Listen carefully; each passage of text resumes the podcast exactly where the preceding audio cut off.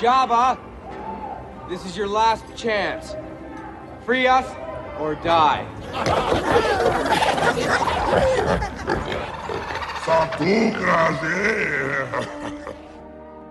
This is Return of the Pod.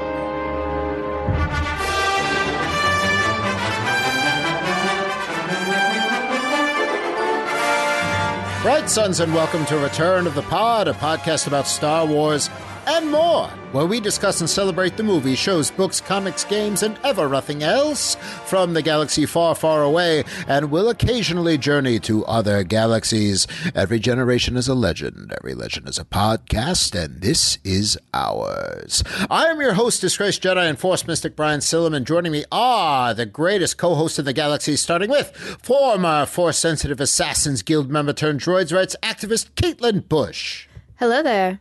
And the smuggler with a not so secret heart of gold, Captain Matt Romano. Greetings. Now, even though I just introduced this mostly as a Star Wars podcast, this is a special bonus episode, and we're not going to talk about Star Wars at all, are we? No, no, No Star Wars today. no Star Wars to be found. No Star Wars for you. No Star Wars here. This episode's not going to be about Star Wars at all. We know this. We notice. We notice. We know this. This we know. We notice. We do notice. This we know. We, we know this.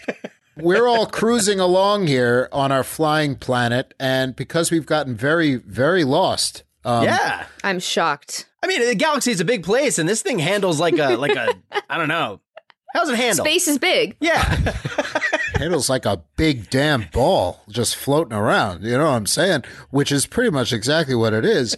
Um, it doesn't steer very well. There's No. some sharp turns. No. And you don't want to navigate this big floating ball through a set of jug handles. I'm telling you that. well, and you got a sphere. It's up. It's down. It's left and right. You never know. You know what direction. It's like it's a we did an never know. omnidirectional wheel. You know. I don't know. you, Huh. you, we, we don't know this. We don't notice. We don't notice. We don't notice. Oh my God. Um, okay. I think we, it, that didn't take us very long, did it? Okay. No. Well, um, yeah, so we're lost, but it's okay. We're cruising along, and because we've gotten lost, I think it's a fine time to see how the planet reacts to traveling via Bifrost. Oh man. Now, this time, it's not just us, it's the whole planet coming along. And here's another thing I didn't think out very well because we can't really take the Bifrost to, say, New York City. Where the B- Battle of New York happened in the in the Avengers, can we? Because No. we throw the entire planetary alignment of Earth out of whack. Oh man. Well, we didn't consider that at all. Uh, no, but but you know, science, didn't. magic. yeah. Magic. Yeah. yeah. Magic. Magic. Yeah, it's That's just it. it's just science that we don't understand yet. There you go. So we could end up at Vormir, Asgard, I don't know. And a- all I know is that we're lost and maybe after this when we come back we won't be. So who knows? I'm glad we're trying it in a bonus episode. You know, Yeah, because if it's- if we die, then it's not a real Then episode. it's it, not made right. episode. yeah, it's not a canon. real it's a real it's a real bonus for people that hate the show. um, so if it's not clear by the references I was just making, it is time for another Marvel mission.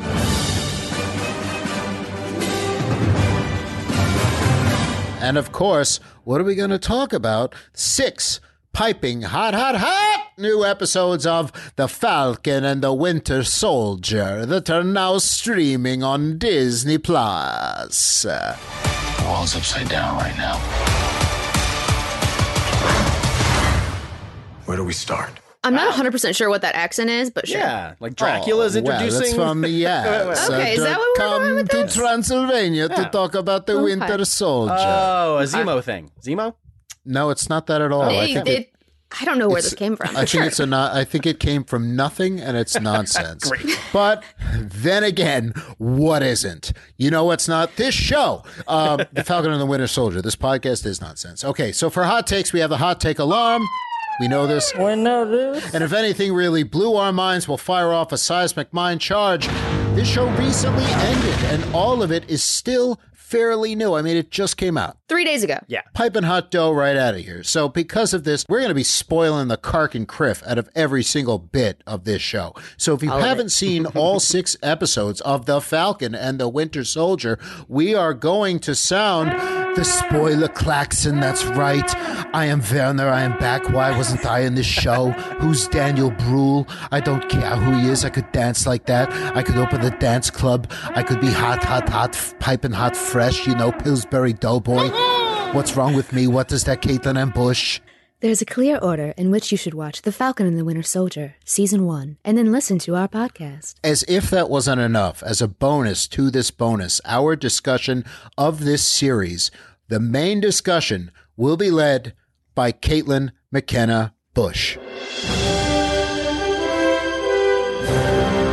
So Yeah, boy. everyone, every which way, it, either you're behind the mic or you're behind a pair of earbuds, but you're lucking out. If we're already, all I have to do to operate the Bifrost is snap. Are we all ready? I oh. don't know how this is going to go. Oh, I'm nervous. All right, okay. Right. set? Hold on. We should be able to just sit here. Wait, I'd like No- just to no- sit down then. I'd like to sit down, please. Hold on. Same. Okay, let's let's sit. Hold on. All right. There we go. Oh, yes, because you were both standing. Yes. I always see. stand Yeah. when I do the show. Okay. And I want my board.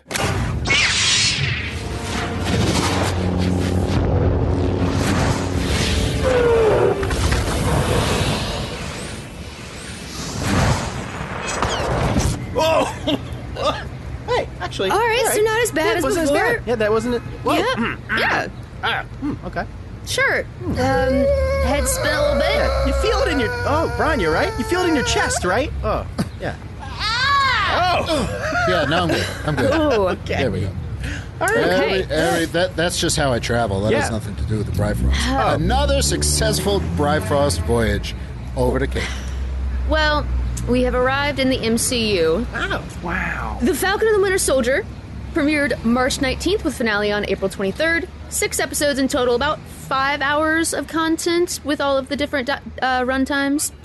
Written by Malcolm Spellman, directed by Kari Skogland. The primary cast includes Anthony Mackie and Sebastian Stan, as well as Erin Kellyman, Wyatt Russell, Danny Ramirez, Daniel Bruhl, Emily Van Camp, and many more people that they pack into six episodes with a lot of content that's mm-hmm. going on.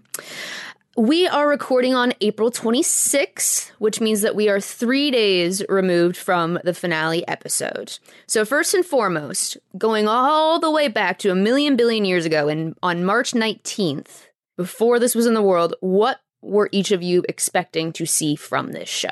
Brian, first. I'll say I was expecting an action adventure show. I'd say I was expecting racial themes because this is America now and we're dealing with a black man taking the shield and dealing with that transition. I did not expect it to go as deep as it did. I did not expect them to be as bold and to bring in some things from the comics that it did. I think it ended up being so much more than an action adventure show. And I didn't expect that. Yeah, we got some action adventure, but I- I'll just say it was not what I was expecting. Whatever I was, right. it was better than what I was expecting. Wonderful. Matthew? Man, not to steal Brian's answer, but everything he just said, you know. Yeah. But uh, but I think I, I was also surprised at the the stuff that they how deep they went with the comic stuff, um, especially you know John Walker, U.S. agent, all that stuff. Like I I didn't think that was going to be as big a deal on the show, and also I think coming out of like WandaVision. I knew this show was going to be transitionary and there's going to be a lot of transition e- elements for the next phase of the MCU.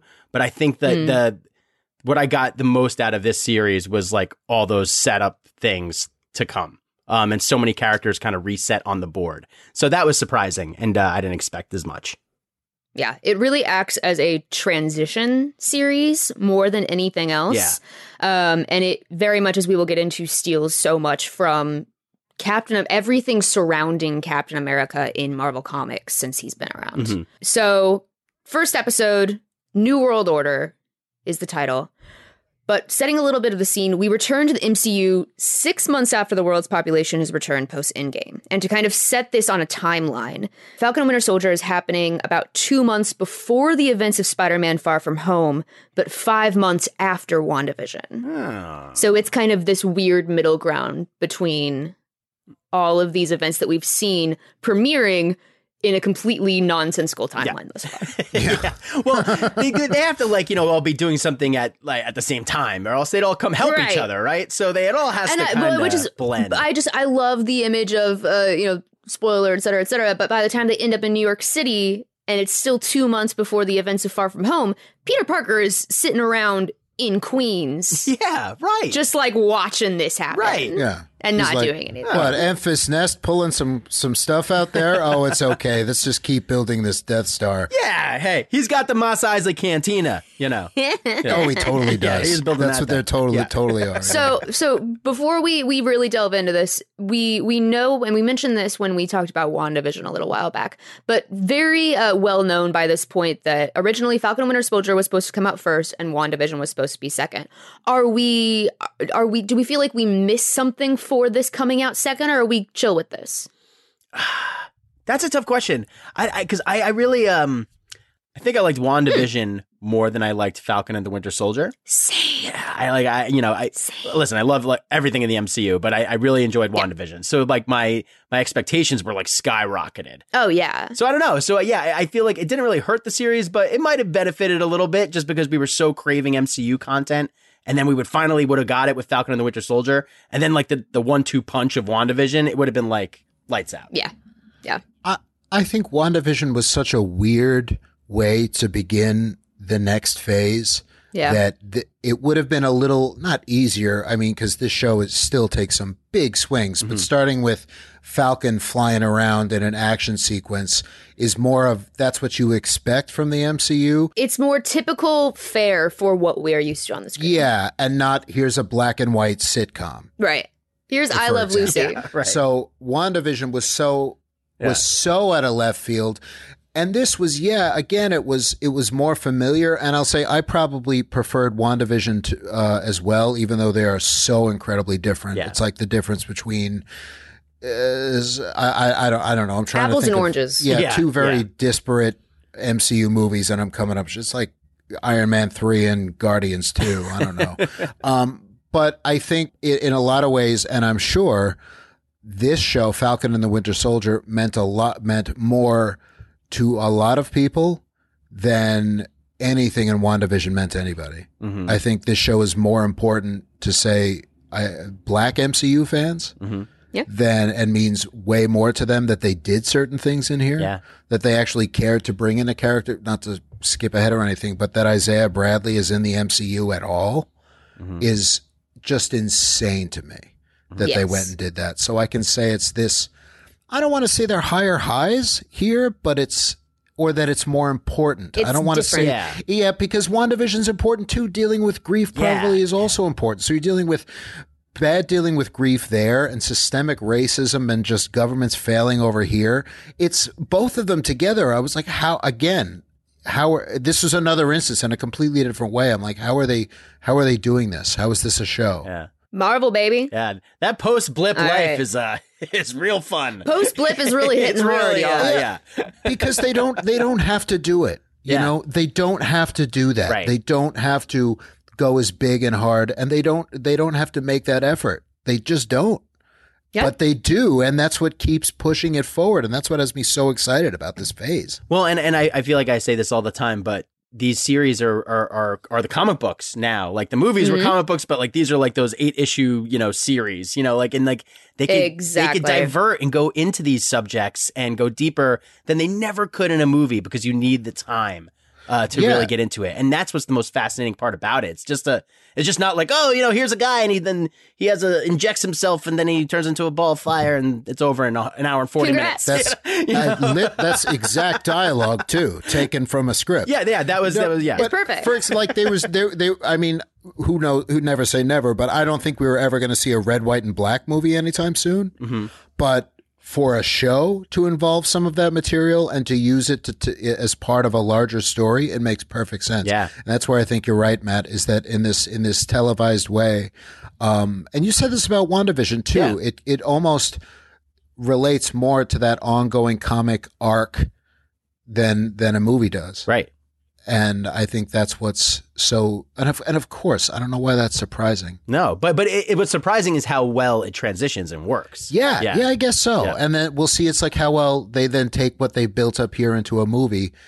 If we ever go and see a movie again, we'll um we'll see a movie again. It'll be better. And this is the perfect transition talking about what is coming next to get into the first episode. So we we open with, of course, Sam Wilson running this great action mission alongside U.S. Air Force First Lieutenant Joaquin Torres, the beloved Danny Ramirez at this point. yeah. This kid beloved. is an immediate fan Yeah. favorite. I say kid, Yeah. he's older than me.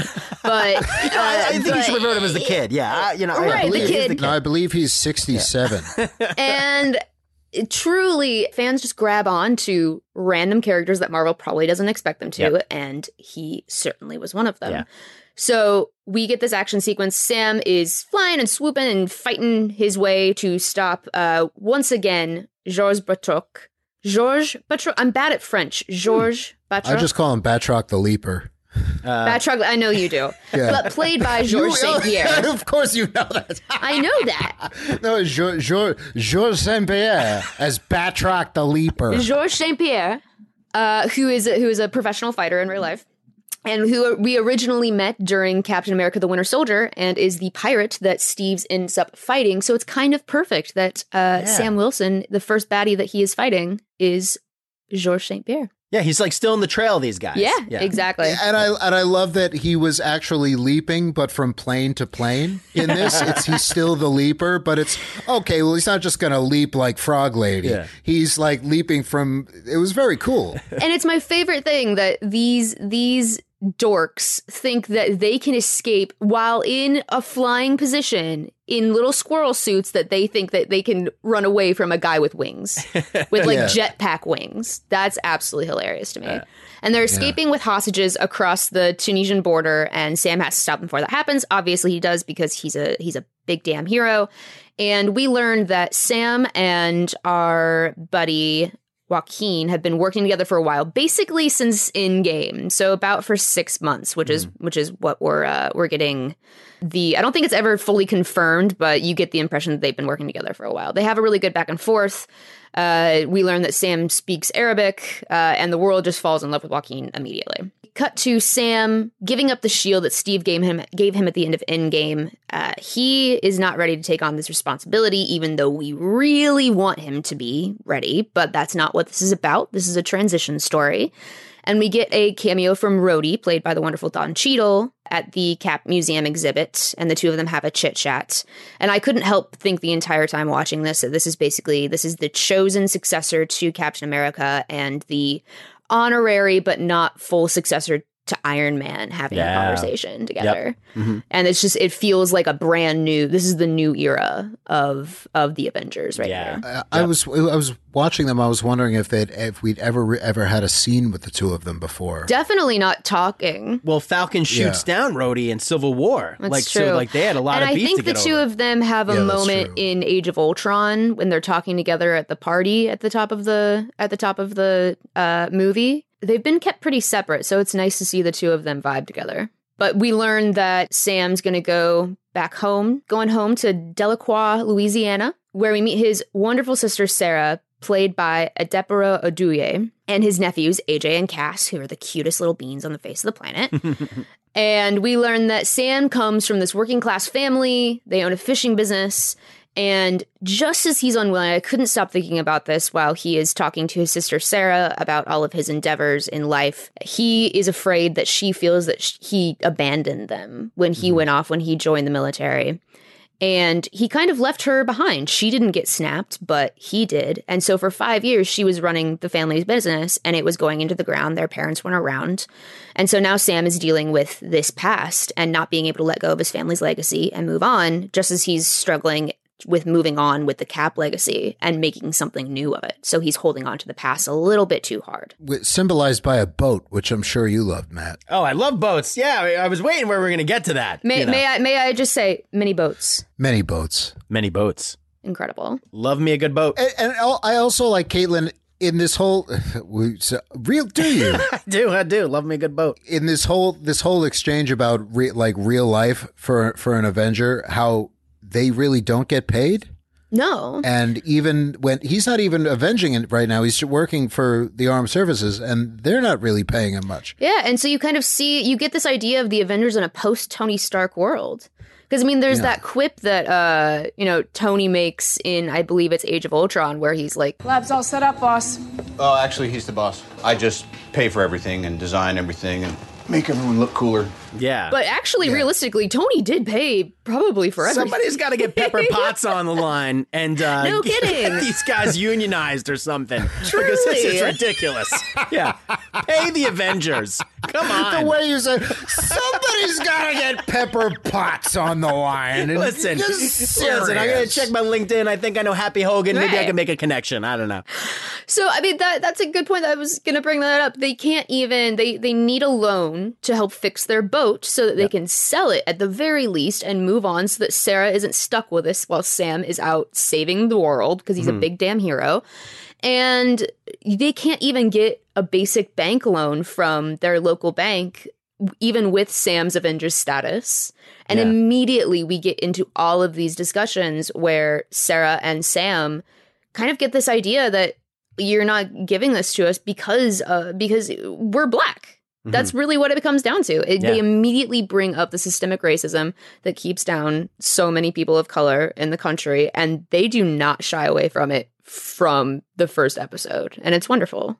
Yeah, and it just also shows you that no one's immune from it either. Like you could be the Falcon. You could be the you could be the, the you could be Captain America's. Yeah. Well, he doesn't like to be called the sidekick because he's his best friend. He's his partner. Well, that's I mean, eh, how many? What is it in the next episode? He gets pulled over by cops. Yeah. and Mm-hmm. if and it's only because they recognize him Yeah. and start fanboying over him. Yep. and realize that he is a big damn hero. Yep. After Bucky points out, hey, the white man points out, do you know Um, who this is? Excuse me, do you have any? And they're like, oh my god! And then they all they pretty don't they ask for his autograph or something? You're not just any black man on the street. Like, screw you. It's like, oh, we're sorry. If it was any other black, it's like, eh, find another black guy for us to put in the car. You know, it's, it's just, anyone will do. R- that they put stuff like that in this show, and that's just the, the just the tip of where they end up going. Yeah. But even something like that for this show, I, I wasn't expecting Yeah. them to do.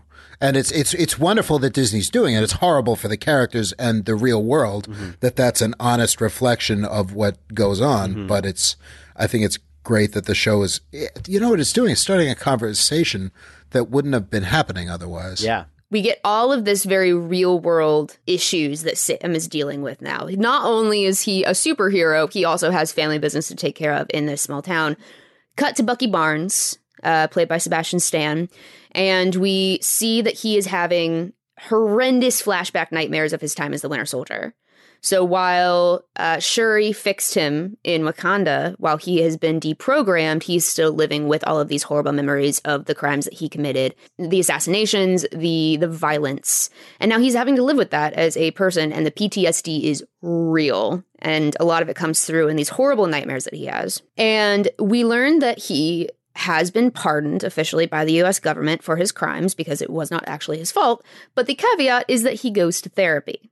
so we get Bucky in therapy with a not great therapist, in my opinion. Ooh. But he does need a little bit of tough love. yeah. And she has him making amends to the people that he once wronged as the Winter Soldier. And so throughout the entire series, this episode is obviously setting up everything for both of these characters.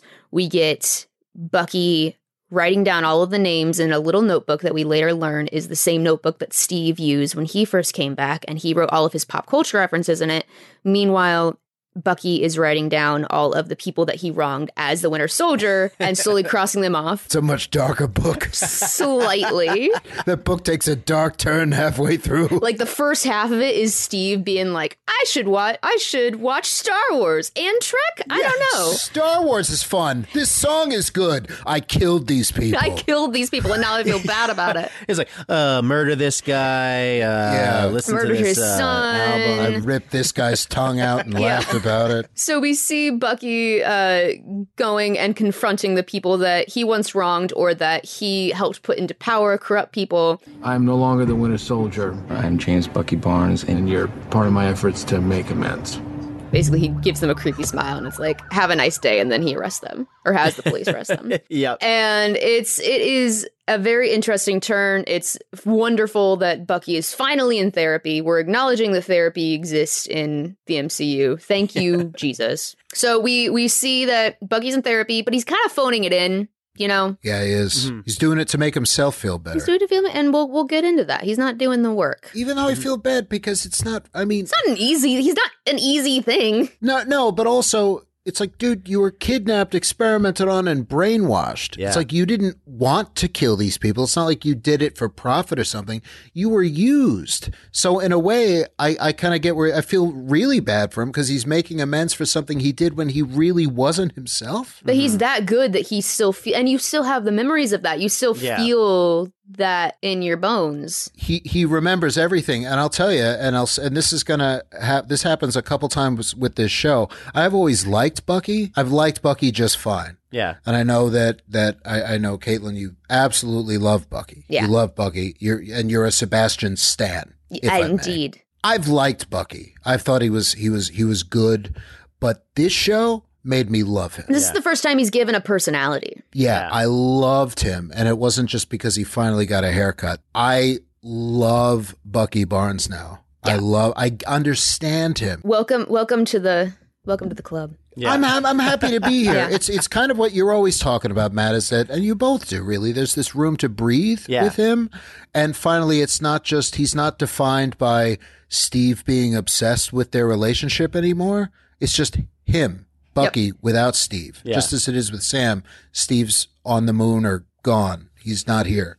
So who are they without him? And he's awesome. Yeah. And he, he has this friend who asks a waitress out, and he's you know he's he's also I'm like you you look like that. You know you could ask this girl out. That's the one thing I didn't buy. I was like, come on. Well, that that's my favorite part of Bucky kind of emerging back into himself is because We get 40s Bucky again. yeah, exactly. Yeah, Yeah. because Yeah. when you first meet him, he's all like like hip suave Bucky, you know, like Yep. taking out all the girls, and he's like slowly starting to become that guy again. And I like that Bucky. That's my favorite. He's a Bucky. smooth talker. Yeah. Yeah, I wouldn't have minded some some forty slang in there. hey, you're the bee's knees, girl. You want to go out for a soccer? It's like, Hey, hey, here's a Nathan's hot dog and ride the cyclone. how about a soda pop? Yeah.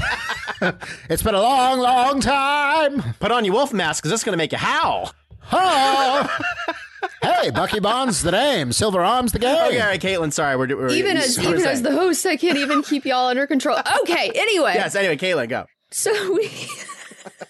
So uh, we well, thank you, uh, Brian, for bringing up that he has a he has a friend that we learn by the end of the episode a very heartbreaking way. His buddy Yuri, who we kind of originally think that he's going on these uh, these lunch dates with his bestie because he is around the same age. They have similar life experience, so there's kind of this expectancy that oh maybe he just wants to hang out with like a, an older person who has similar you know um, life experiences and Yuri gets him this date with this really pretty waitress, and Bucky shows up. They have a fun time. Bucky brings her flowers, and it's very old fashioned, which she notes and he gets all flustered by. And we soon realize that once Bucky runs out of this date because of his trauma, uh, that the reason that he's spending time with Yuri is because he is attempting to make amends because one of the people that Bucky killed while he was the Winter Soldier was Yuri's son.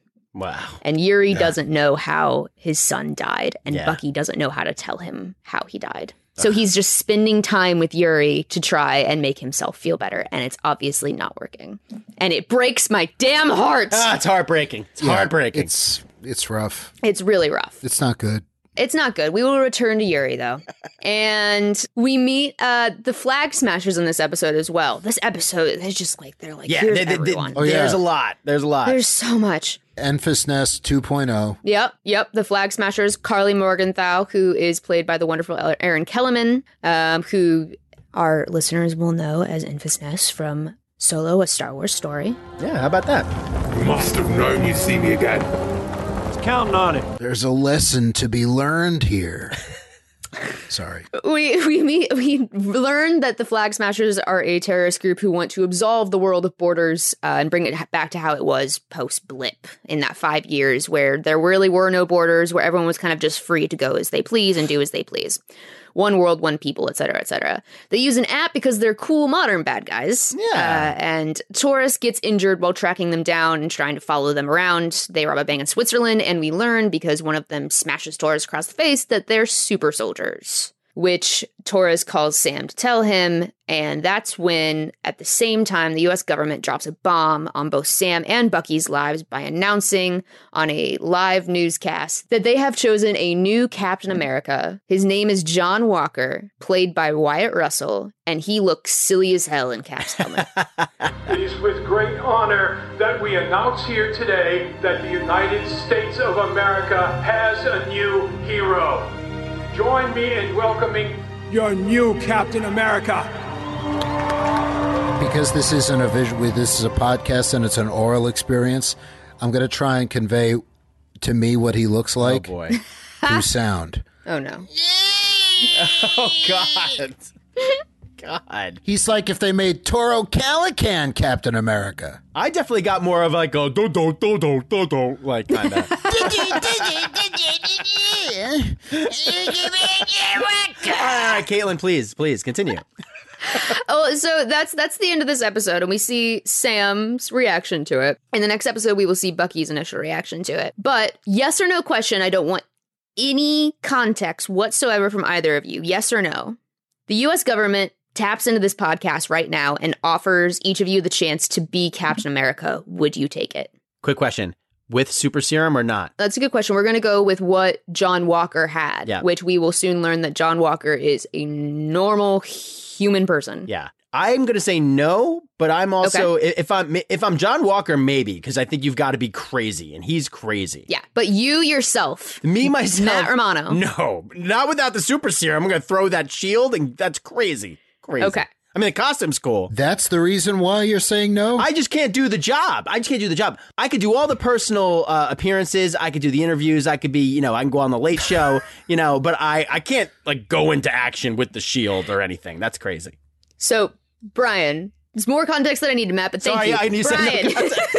Specifically asked for no context. How about some context? My answer for the record without context, for without any context at all, no, absolutely not. Amazing. We're all on the same boat. We're all on the same boat here. So, episode two, guys, that was one episode. That was one episode. One episode down here. Got a medal arm. Episode two, entitled "The Star Spangled Man," we finally learned something oh. about John Walker. They they bastardized that song. Immediately. Oh, my- oh, man, it's like they. I, I I'm sorry to go on this rant, and I'll ke- I'll keep it really short and sweet, not sweet because it sucks. Oh boy. But I was wait. I knew this is going to be a thing. So. you you know I you know Yeah. how much I love that song. You know how much I love the first Avenger. the and I Star love Spangled that Man with song. a Plan is the song that you're talking about specifically.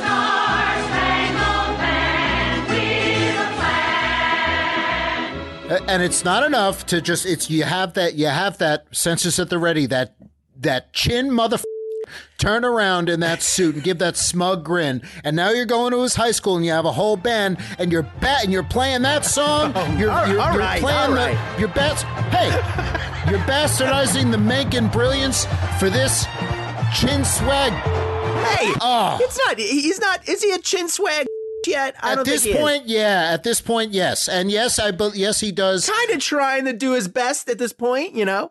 I think I think no one was more. I have never seen a character more instantly hated Yeah, for being at on this. screen for hated him. five seconds at the end of an episode than I did than people reacted to John Walker. Yeah. Good morning, America. Caitlin you hated him too Oh, and I hated him. And I think, and this here's the thing too, is that there's there's two parts to this. Yep. The first part being that anyone who has read the comics knows who John Walker is. Mm-hmm. you know the story that we're getting into. The second part is that uh, since it's already this come in and now he's pretending to be Captain America. Yeah, yeah, a- a- and, come on, you? and, and, and the most beloved Avenger, like I Yes. mean, you know, everybody loves Captain America. Everybody loves Chris Evans. So like, real world, fake world, everybody was mad. And Steve Rogers didn't choose him. right, exactly. Yeah, they wanted they it was intentional. I think they wanted to make us his Yeah, they mad. wanted to make us mad. to hate him. Yeah, exactly. They wanted to make him a Walter Peck. I want to know more about what you do here. They wanted us to have that reaction. Yeah. And props to to Wyatt Russell for because he did such a good job at making us Oh, he's wonderful. hate him. Yeah. And it's kind of a thankless role in that way. Yeah. Because man, he is hated. Yeah. People who haven't made the connection yet, Wyatt Russell is uh, is Kurt Russell and Goldie Hawn's son. Yep. And he looks like a perfect mix between the two of them. So U.S. agent is son of Ego, the living planet. Yeah. Yes. Yes. At the top of the episode, we we don't start with Sam or Bucky. We learn a little bit about John Walker. We learn he's a decorated soldier, that he has some nerves, understandably, about taking on this mantle. That's kind of a it's kind of a big deal. You know, Yeah. you're being Captain America. And he gets the pep talk, and we meet his wife, Olivia. Uh, who's played by Gabrielle Byndloss, and his best friend and partner, Lemar Hoskins, who's played by Clé Bennett. And he runs out, and the nerves disappear as soon as he turns on the charm, and he puts on his his his big old grin, uh, his Please- big boy next do door it. grin for the cameras. Please do air quotes when you say charm. It's there's a lot of smarm there. There's Yeah. a lot of It's smarm there. smarm. It's not But it's- charm. It's smarm. But it's it's think about I, I try to put this in the context of real life. You know, that's that he's a celebrity. They've celebritized Cap in a way that Steve Rogers was never comfortable with.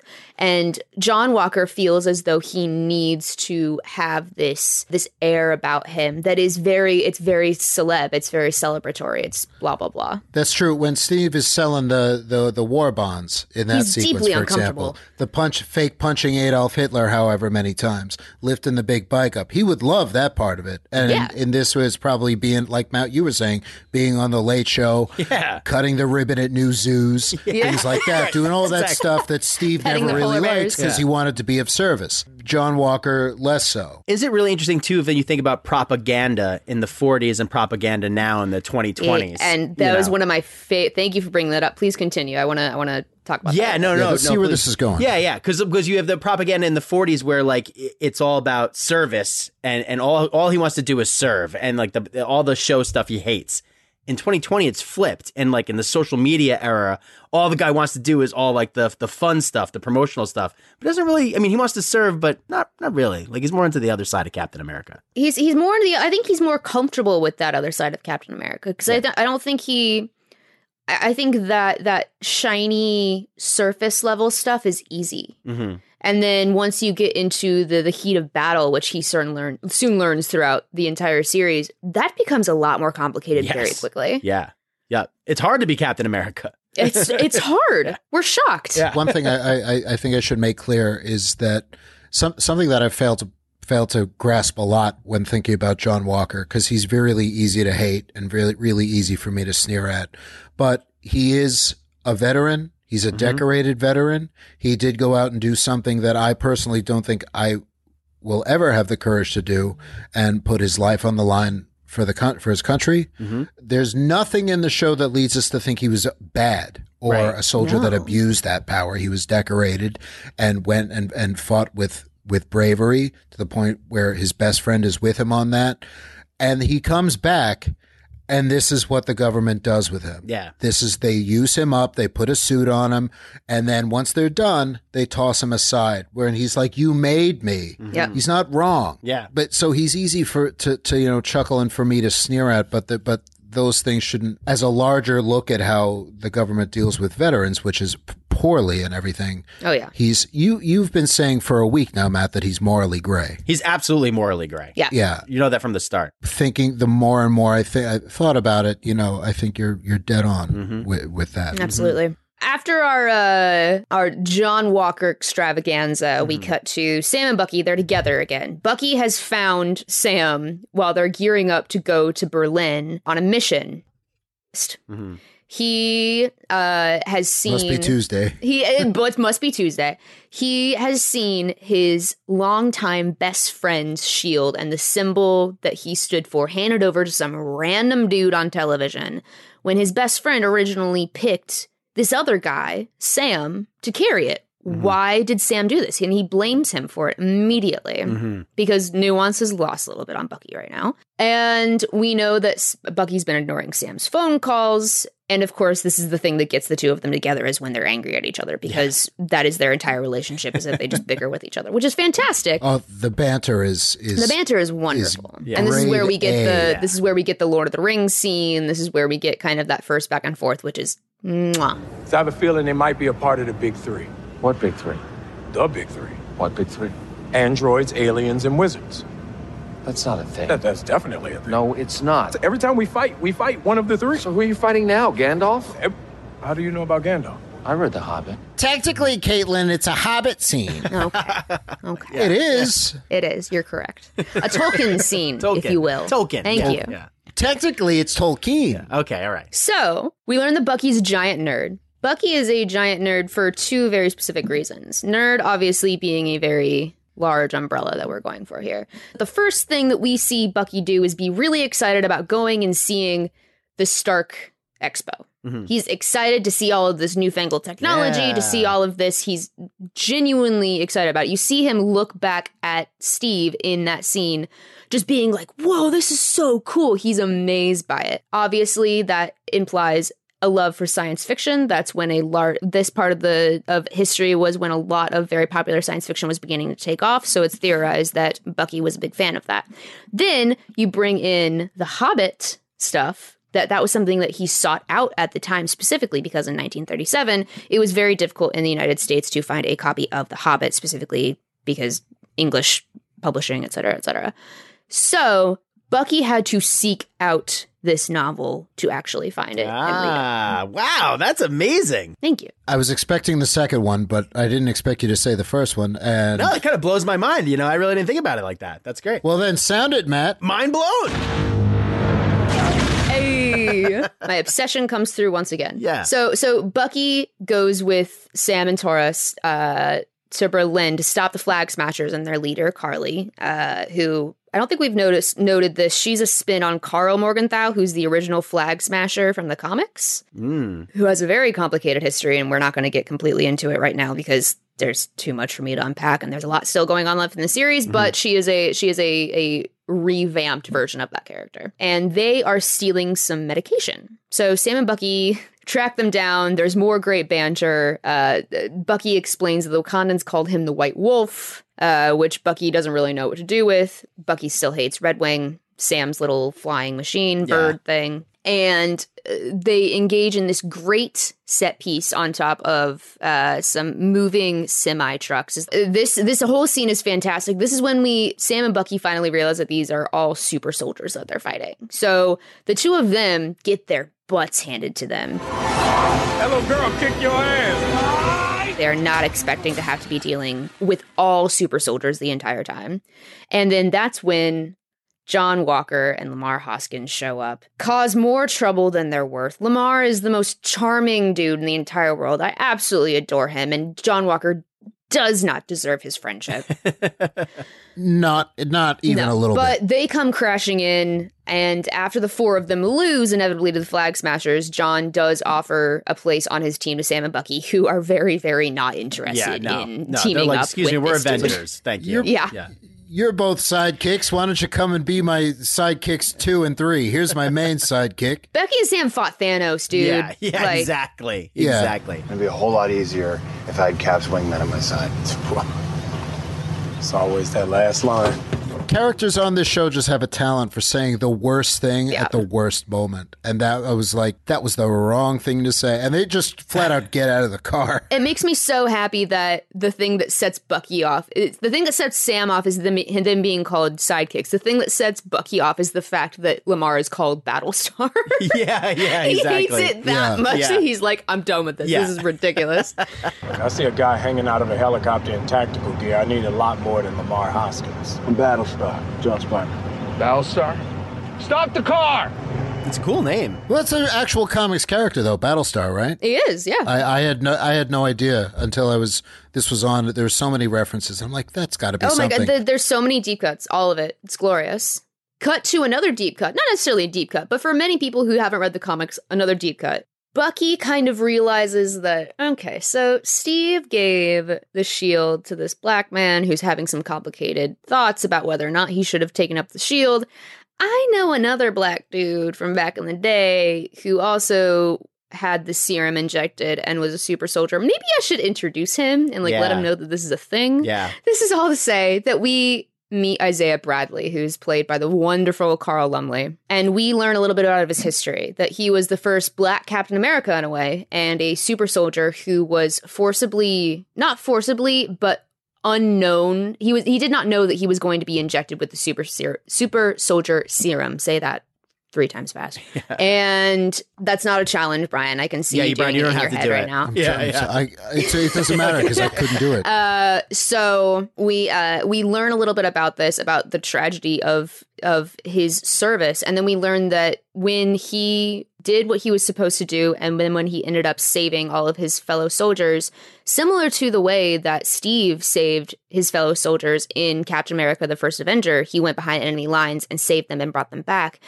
Steve was heralded as a hero. Isaiah was then locked away, experimented on, poked, prodded, and kept that way for decades. And to escape, he had to be declared dead so that the US government would leave him alone. And now he is living in a small house with his grandson. And uh, he wants to be left alone. Yeah. He is so angry that Sam and Bucky have come to his house. We learn that Bucky once fought him back in the day, so he's not super keen on this dude who was once the Winter Soldier. Sam, this is Isaiah. He was a hero. One of the ones that Hydra feared the most, like Steve. We uh, met in 51. If I met you, mean I whooped your ass, then yeah. But he especially does not understand why they would want him to tell his story. And who could possibly blame him? He wants to be left alone. Just leave him alone. Mm-hmm. A- a- And then another part of that that was that was so horrifying yet not surprising is that they wanted to take out. They didn't want him to go and save his his fellow test subjects and everything because that was evidence. He's like the government thought of not as people as evidence. They were gonna bomb. They were gonna bomb the the jail Yeah. to kill all of them rather than let them live. to get to get rid Yeah. of the evidence to hide what we're doing. and it was a bunch of other black men that they had experimented on. Yeah, and it's like because they're not actually people. Yeah. That's just evidence, and he rejected that, of course, and and so it's in, when I saw that it's like not exactly what Steve did, but I guarantee you, you're right. If Steve Rogers had done that, had done the exact same thing with with those test subjects, with those black men, he would have been hailed a hero just like he was in, in First Avenger. Um, and it's it's it's horrifying, and that's that's I like that all of the go- the government screw ups in this, the government being horrible in this, is not because they were infiltrated by Hydra.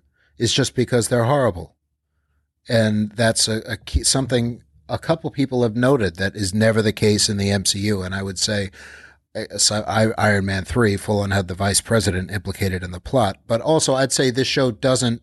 None of it's because they're infiltrated. It's it's the further erasure of Black history, um, which is something that, that Sam is understandably angry about. As soon as they leave, he's so mad about it. He says, "Did Steve know about this? Did you know? Why didn't you tell me about this?" And as they're walking away from Isaiah's house, this is when, as we mentioned, they're pulled over by a couple of cops because the two of them are arguing in the street, and they're two very large men, and they're screaming at each other in a neighborhood. And so these cops pull up, and they rather than Bucky was yelling just as much as Sam, but they go up to Sam immediately, ask for his ID, hassle him, and that's when Bucky says, Do you know who you're talking to right here? Leave him alone. And that's when they say, Oh my God, you're Sam Wilson, you're a hero. I'm so sorry. You're not just, they don't say this, but it's, you're not just some random black guy. Yeah. Yeah. We'll f- we'll go find another one. We're sorry, Mister Avenger. Right. And so so they they pull them over. They're about to be okay, but then they arrest Bucky because it turns out that he misses court mandated therapy. yeah. Such a weird Yeah. swerve. So they're taken into custody. Sam goes with him. Uh, his Oh, oh, oh, yeah, yes. his And- his therapist, Doctor. Raynor, is there. Um, and she says, "Okay, we're gonna have an emergency session right now. You missed therapy. Come with me." And she tells Sam, "You're coming with us." So she puts the two of them through a couples therapy session. Yeah. which is one of my favorite things in the entire world and also breaks my heart. And uh, the two of she basically asked them to describe what irritates each of them about the other. All right, look, Dr. Raynor, I get it why you want me to talk to Freaky Magoo over here, but I'm 100% fine. Not to get too much into it, but we've learned they're both in a lot of pain, and we learned that they are unwilling to listen to each other right now. They are just saying, okay, we're going to f- fix this problem because we were both friends of Steve. We're going to let it go. And then once we're done with this, we're never going to see each other again. It doesn't matter. I don't like you. Yeah. Thanks, Doc, for making it weird. I feel much better. if I had one one one big and it's a missed opportunity, I think for me for myself only, I would have loved about five to ten minutes of this therapy session session at the at the beginning of all six episodes. I was like that. This was the only bit of it we got. I could watch uh, like like in, in if the show the entire rest of the show was therapy sessions Oh, yeah. with them. It would have And the two of worth it. them scooting together so close that their legs interlocked, that wasn't in the script. That was that was uh Mackie and Stan like messing around and just doing so that good. It's to the two of them. Because great. their dynamic is just magical. Yeah. It's wonderful. Yeah. It's time for the soul gazing exercise. I like this oh, one, Doc. God, Thank you for gonna love this. Oh, Yeah. I mean, No, turn around, turn right around, up face your each other, face You should- other. You Face- should really enjoy this. I'm going to. I know you are. Yeah. The two of them storm out. The doctor lets them for obvious reasons because they're very not okay. and They got other stuff going on. She's like, I call that another successful session in the life of Doctor Raynor. Thanks, Doc. That was great. John Walker shows up again Yeah.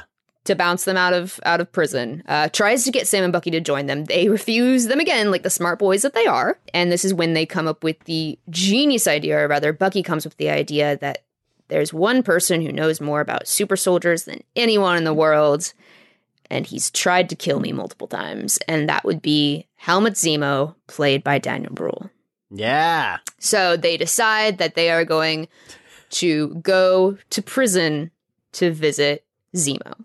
Awesome. Question for Matt at the end of this episode, Yeah. because I, I want to talk a little bit about John Walker. Hit me. Because y- you have, I, I love talking about the morally gray areas of John Walker because there's this idea in my mind, at least, and I want to know your thoughts on it, that John Walker has always been this representation of how America actually is. Mm-hmm. Steve Rogers is what America thinks it is, Mm-hmm. and Sam Wilson is what it could be Oh, in my mind. yeah. So John Walker is he often tries to do the right thing for the wrong reasons and in the wrong way. Yeah. And I want to know what you think about that portrayal of his character in this series. Oh man, I mean, there, there's so many ways you can go with it. He's a tough character because it, you know his baggage isn't his isn't his fault. Like he he's inherently trying to do good, but he's Yeah. just hurdled with the past, all these problems that are really beyond him. Like he's kind of just burdened with everything that's kind of brought him to this moment in time, and that's very much an analogy for I think America today. Like America's a little beat up and bruised, and I think at its core, America is still good and John Walker is still good. It's Mm. just that he's kind of bruised up, and uh, and I think as we'll talk about later, you know, he's uh, he's America today, but he's not beyond redemption. Yeah, you hope. You, hope, he's not. You hope he's not. Yeah. Like there's signs there that like you know maybe he can turn this around. Maybe he can be good, and maybe he can be that like that version of America that Steve Rogers was. But Yeah. You know he's not there yet. He's got a long way to go. But I think there's Long like a little flickering of uh, of light there. You a little know? a little light in the darkness. yeah, there. exactly. Brian hates that. No, I, I don't, and I get it. It's just, it's just, it's ru- it's rough because he's the he's the America that slams him against the wall and says, "Don't you know who I am?" He's like, of all the white privilege going on in the show, he's the embodiment of it. Listen, I'm not trying to like ma- tell you that he's a he's a good guy. I'm just trying to say that he's morally gray. You know, John like- Walker has always been this morally gray character. Yeah, Yeah, I, yeah. I got Batman you. throws I people in the walls Yeah. and breaks heads. I mean, depending on what verse you're in, but you know. Yeah, if you're trying to excuse Anyway, what happens yeah, later, yeah. I'm So not anyway- buying No, that. I'm not. I'm I'm not not. buying Caitlin, that. So Stop hiding behind Caitlin, Matt. No, Fight your we have own to keep battles. going. A lot of show here. A lot of show. we we oh, ki- oh, God. episode three, the power broker. Yeah, Magic Pearl. Bucky goes to see Zemo by himself, which Sam thinks is a horrible idea. The two of them kind of go a little bit back and forth. Zemo tries to reenact Bucky's programming as the Winter Soldier using all of his fancy Russian words that I will never actually memorize. Желание. Живой. Those days are over. I know. I just wanted to see how the new you reacts to the old words. Eventually, though, Bucky does set the scene for Zemo to break himself out of prison, and then does that in a wonderful montage after Sam and Bucky are back together, and we kind of see this very cool, like Ocean's Ocean's 9, Ocean's 10, 11, whatever. 12, 13, whatever. 12, 13, what have you. Scene where Zemo just slips out of prison like it's no big deal. Uh, and Sam's not happy about it, but they do agree to let Zemo help them and basically be their sugar daddy for a while. As he flies them around the world and outfits them with clothes and like yeah, I love it. Yeah. He and he actually is he's a a baron. baron. He's rich. He's rich as hell. Which he's like, oh, by the way, I'm actually a baron, and I love I'm that rich, they did that. by the way. that, that they made him an actual. So he really this Is whole Baron time Zemo. has been Baron Zemo. He goes from like I love zero to sixty in terms of like his character. Oh my God, yeah. Zemo to sixty. Zemo Zemo to was- No, oh, I agree. I was of- of like, eh, you can take him or leave him, and instantly in this, I'm like one of the best characters in and the whole Zemo MCU. was another the other character in this other than Torres that the internet immediately grabbed Yes. onto and said, "Oh, you are the star. You're the freaking star, man." yeah, supplanted Torres. It's like Torres who? Look at him dance. So, uh, we we get together. He flies them to Madripoor, which is an island and criminal sanctuary, uh, where they'll find out more information about the super soldier serum and the flag smashers.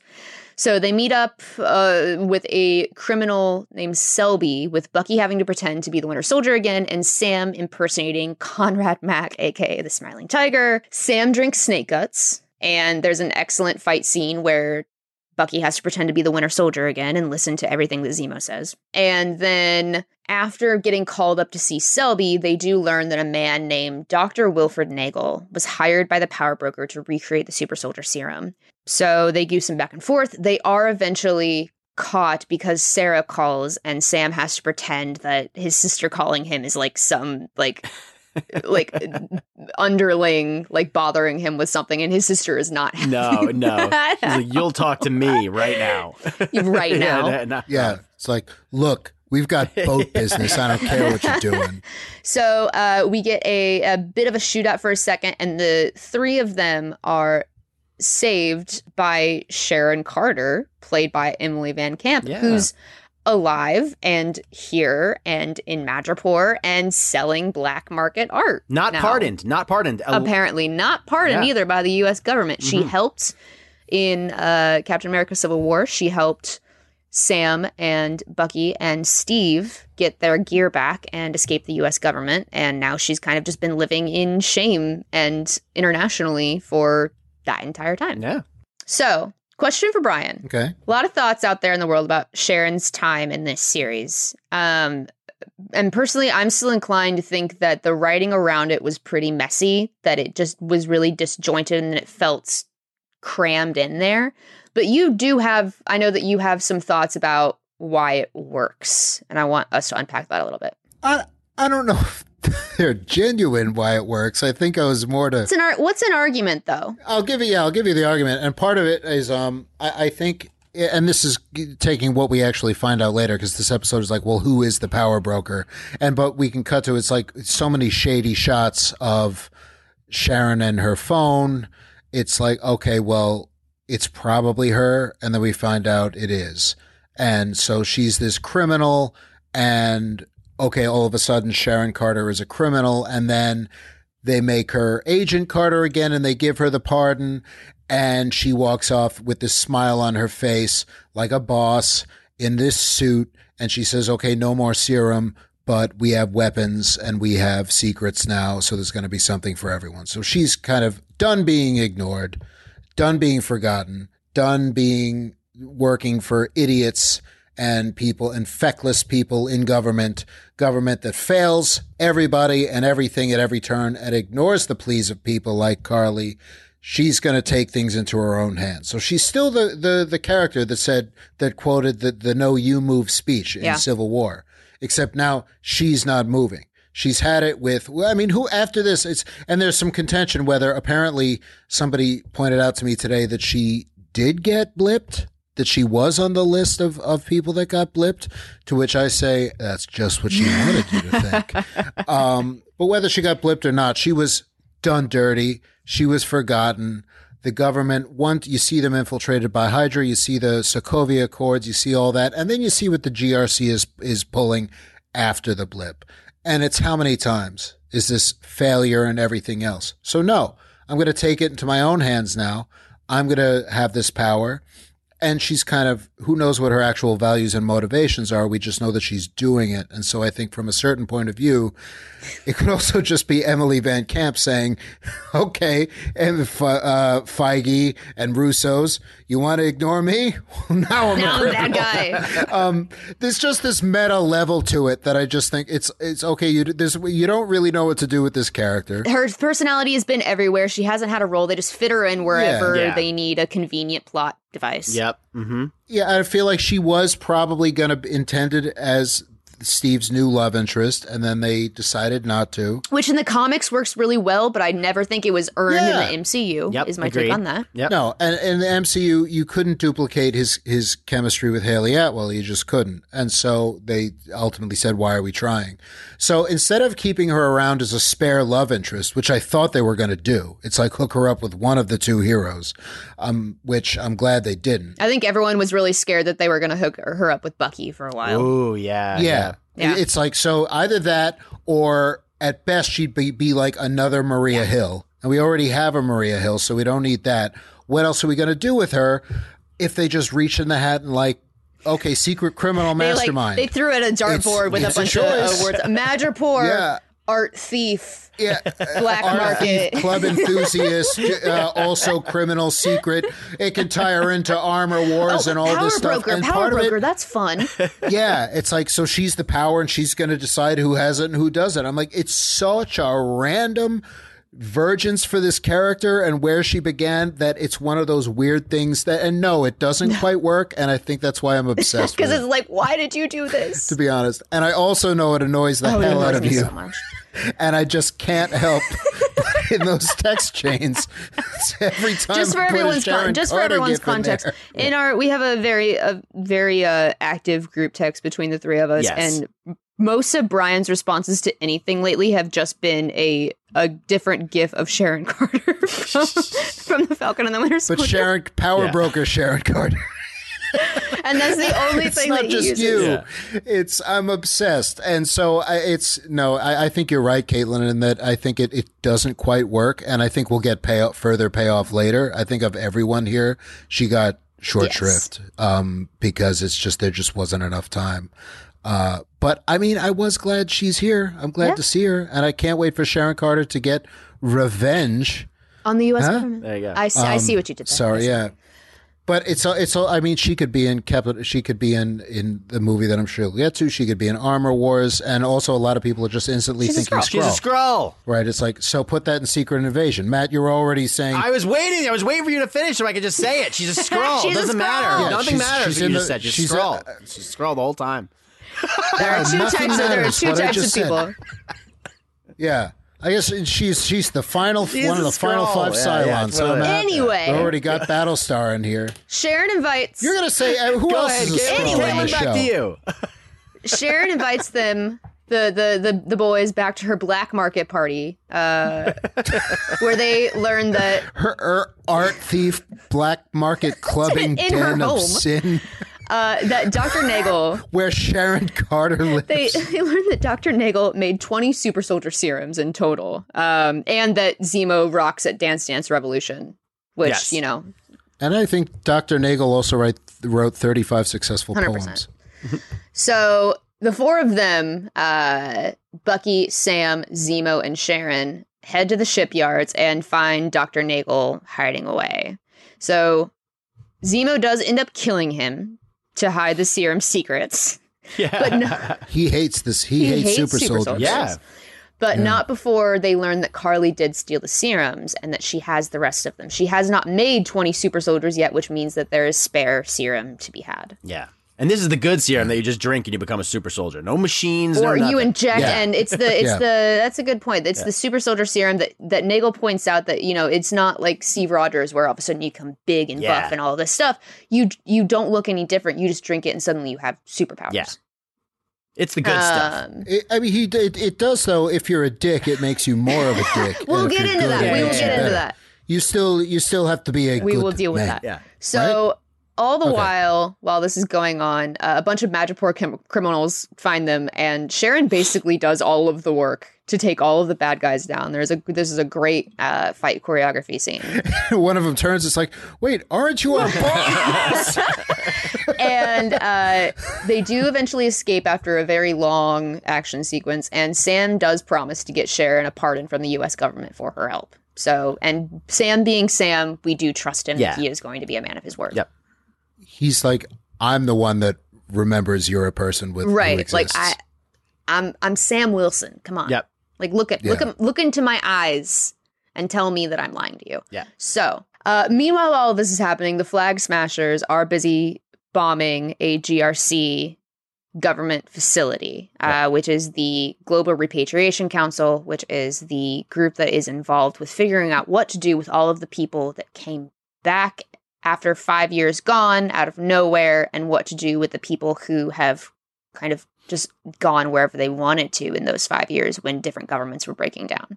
It's kind of the the weird geopolitical science of uh, of half the world disappearing and then reappearing after five years. I mean, it's just fascinating. I know it's dark and horrible. No, when you really think about it, like every horrible thing, like you, I, I, I tend to go down like these like blip rabbit holes when I think about just like Same. the terrible scenarios that could have happened. But like I'm sure, like the Earth started rebuilding itself. Like like uh, it, it- pollution wasn't as bad, and then but the consequence of bringing everyone back. Yeah, I mean, you you lose your wife in the blip. You get remarried. You have kids, and then your wife, your original wife, is back, and then your whole family's just, you know, it's it's wrecked. Insane. You know, I hadn't even. Th- I'd never Yeah, even like, thought yeah. of something like that. Of like of like the personal level The stuff, let personal alone level the stuff. geopolitical. yeah, See, I, I'm much more basic with the people that are like, "What if you were flying on a plane and you got blipped?" I've thought about that so much. that much. one blows my mind. and you Yeah. reappear there and you're just in midair and you're dead. No, I think that Yeah. all of the, I mean, dealing with this at all, that of course it would be a, a political absolute like mayhem. I think they easily Mm-hmm. could have said it. Everything was back the way it was and everything was great. And they they're not Yeah. doing that. They and they're like, do not it's do very that in the complicated and it's not going to fix itself anytime soon. I think that's a really interesting way to go. And again, another thing I didn't expect. Well, and also Yeah. shows you what how pivotal Endgame was to the MCU. Like Endgame just wasn't another movie in the MCU. This was a moment that has it will define the history of this universe, Yeah. which I really love. Like Endgame was important. You Same know? with Iron Man 2. It's it doesn't exist without that. yeah, exactly. Good to be back. yeah, okay.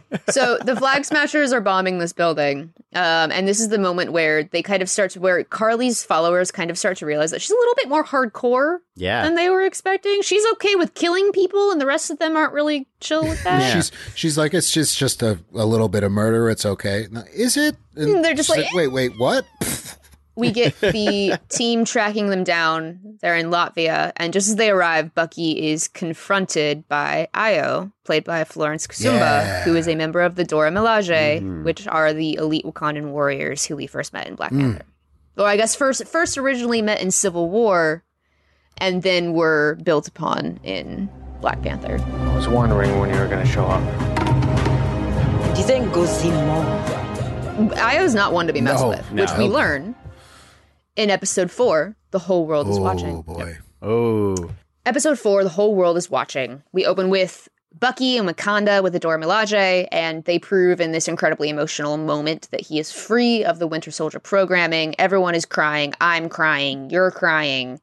Uh, and I still just think about this to this day. Anyway, yeah. cut to the present, and Ayo still has Bucky cornered in this alley, and she's angry that he helped free Zemo, who is an enemy of Wakanda, Yeah. she points out, because he killed their previous king, T'Chaka, T'Challa's father. Mm-hmm. And last they knew, T'Challa had captured Zemo and put him in a prison. And now Bucky, who has been helped by the Wakandans, who was deprogrammed by them, been named the White Wolf, accepted by them, he now let one of their greatest enemies out of jail. So they are not very chill with that. Yeah. Out of respect for Bucky's relationship with her, though, she does give him eight hours to do whatever he needs to do before she and the rest of the Dora Milaje bring them in. Zemo, meanwhile, uses Turkish delights to con a bunch of kids. I mean, who Uh, hasn't? Who hasn't? I mean, right? uh, Yeah. White witch, white witch style, Him and Tilda Swinton uh, just come right Yeah. uh, into telling him where a funeral for Karli's mother figure will be held. And after following this kid to the funeral, that's when, of course, John and Lemar show up, and John's up in their face, and he's demanding that he be given control, et cetera, et cetera, because he's a big old butt bag. and a butt bag. I like it. they do grudgingly team up with the caveat that Sam is going to get the chance to talk Karli down because, as mm-hmm. he points out, this is what he does. He has, the, he says, Karli is traumatized. I have long worked with soldiers that are coming back with PTSD. I am a counselor.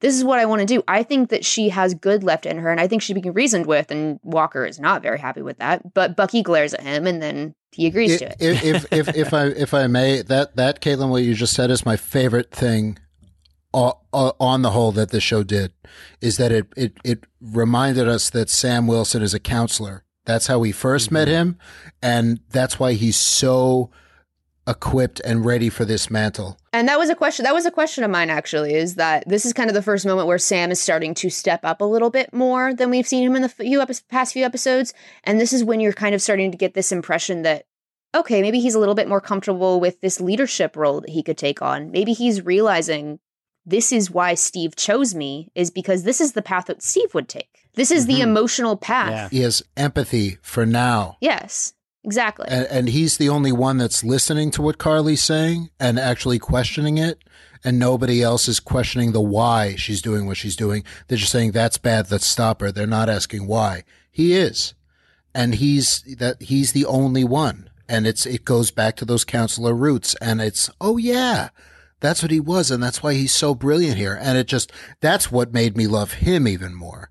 Where I've always liked him also, but I just felt, and I'm like, he needs to be Captain America. It's like he needs to be. It's like not, yeah, he was chosen, but for the rest of the show, it was like, oh, just please.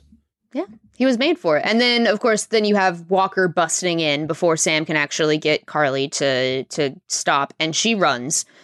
There's a whole chase sequence through a, a, a warehouse of doom, and Zemo finds her first, shoots her, and then destroys the serum before he's stopped by Walker. But Walker finds the last vial of serum that Zemo did not Oh, destroy, yeah. and he pockets it secretly before everyone else shows up. Mm-hmm. So, cut to the Dora Milaje come for Zemo, back in Zemo in uh in Zemo's fancy little like parlor where he just has booze. It's definitely a par. all this It's a parlor. Penthouse parlor. Yeah. It's a parlor with a U. He's got money. So uh Walker refuses to hand him over and dares to touch one of them and condescend them, which is something that you don't do to the Dora Milaje. No. Well, let's uh, let's put down the pointy sticks, and we can talk this through, huh? Hey, John, take it easy. You might want to fight Bucky before you tangle with the Dora Milaje. Uh, because the Dora Milaje have uh power wherever they deem to have it. Mm-hmm.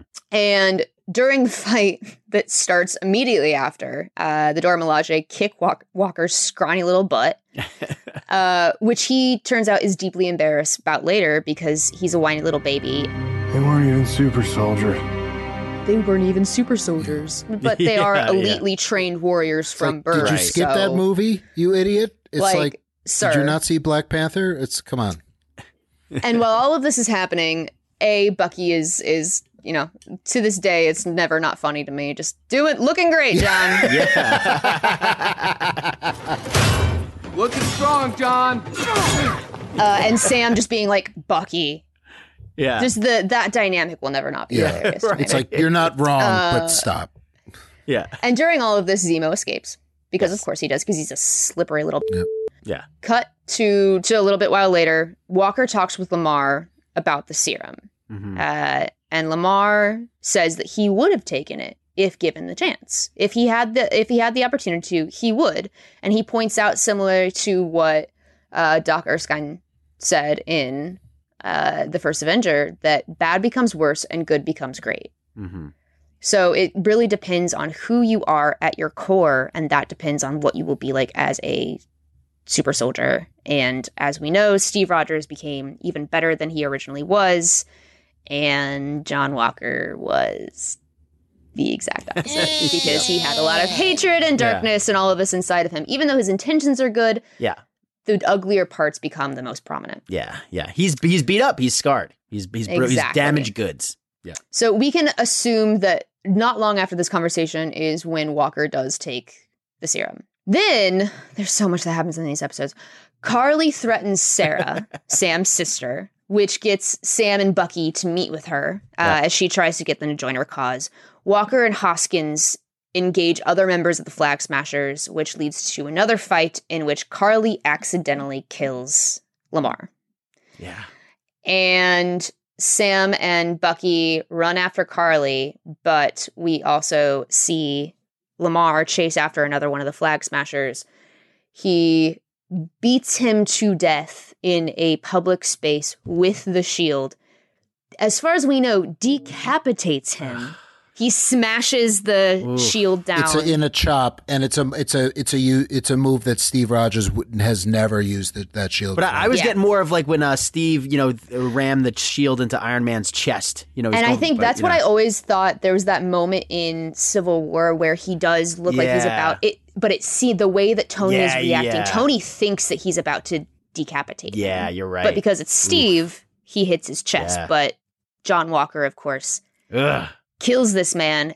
There's blood on the shield, and everyone around them, because this is the 21st century, has their iPhone, has their phones out, and is filming every single moment of it. It wasn't me! It wasn't me!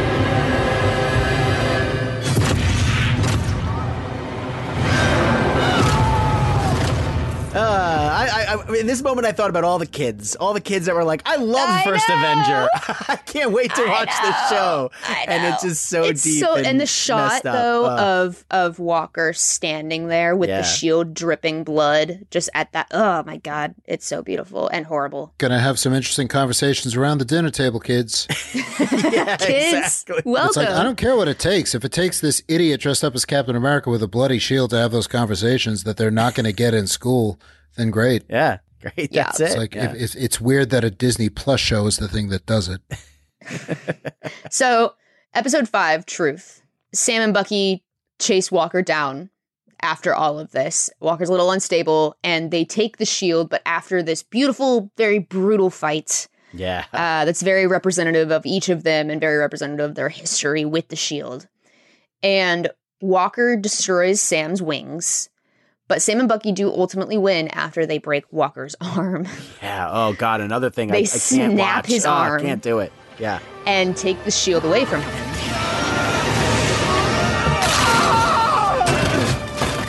Bucky does leave the shield with Sam, and he tracks Zemo down to Sokovia and does hand him over to the Dora Milaje to uh, make amends for the fact that he broke one of their greatest enemies out. And, And then immediately has the gall, has the gall to still ask them for one more favor, which they do grant him. And also, it's like, as I think, is like a little sorry for doing the five point palm with your arm in that fight because uh, it just, it's like, by the way, we made that arm, we can take it away anytime. It's we like, take that we take Which- that away. We do ultimately control yeah, control you use it against us. It's like, we don't need seven words. Beep, beep, beep, off.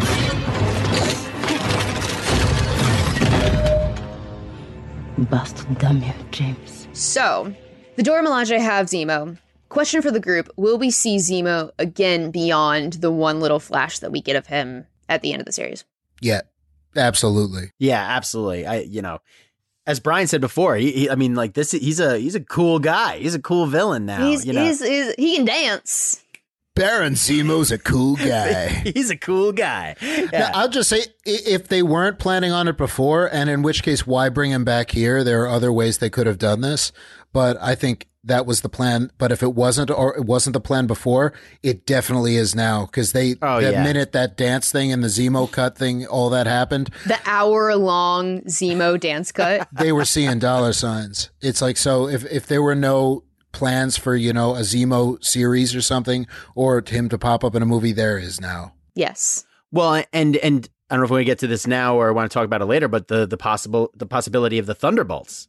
Yeah, because I mean, You know. well, now we're in the episode where we get a evil Elaine Benes popping Yeah, up. yeah, and so- yeah, so let's talk If you about want to talk about dancing characters, We'll get to the We'll get to Thunderbolts here We'll in a moment. that. Yeah. Speaking of which, we cut to Walker receiving a quote unquote, the US military is so silly, a quote unquote other than honorable discharge. Yeah.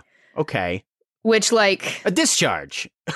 a discharge, Just it's just a like, it's discharge. so. so it's, so dishonorable. specific. no, so it's honorable. It's no, other. It's other than dishonorable. it's a third kind of honorable.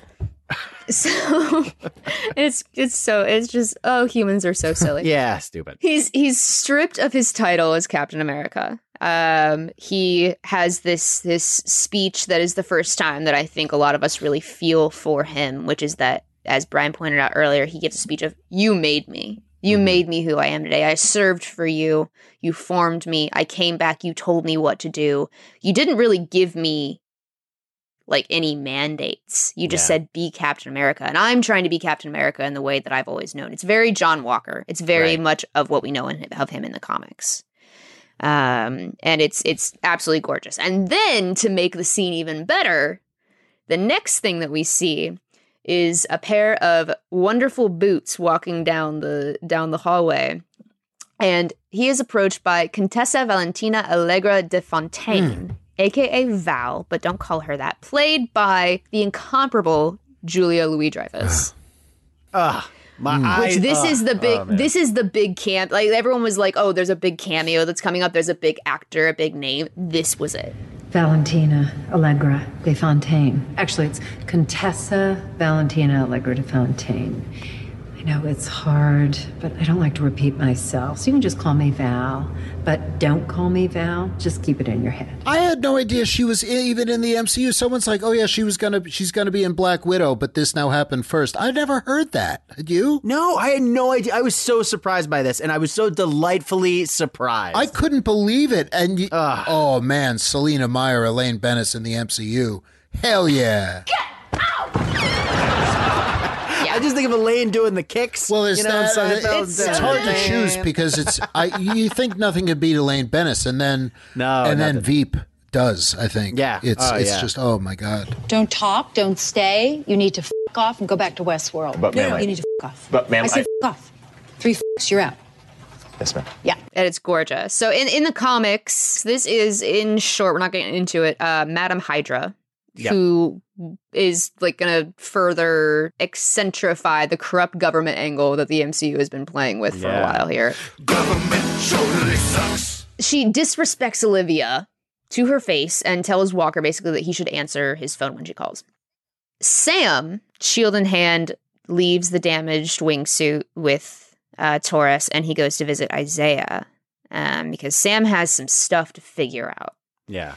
And he, meaning Isaiah, truly believes that a black man cannot, should not, and never will be Captain America. But you were a super soldier like Steve. You could have been the next. The next what? Huh? Blonde hair, blue eyes, stars and stripes. The entire world's been chasing that great white hope since he first got dosed with that serum. Steve did not put you in jail. He has a whole line about you don't have blonde hair, you don't have blue eyes. This country will never accept you. It never accepted me.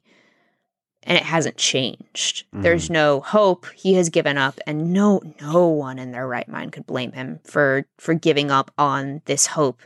But Sam, being Sam, who is kind of this embodiment of hope in my mind, of this idea that we can be better. And he strives, and his entire job, when we first met him, was to help people realize that they could overcome their own trauma and that they could live their lives and continue on and be better.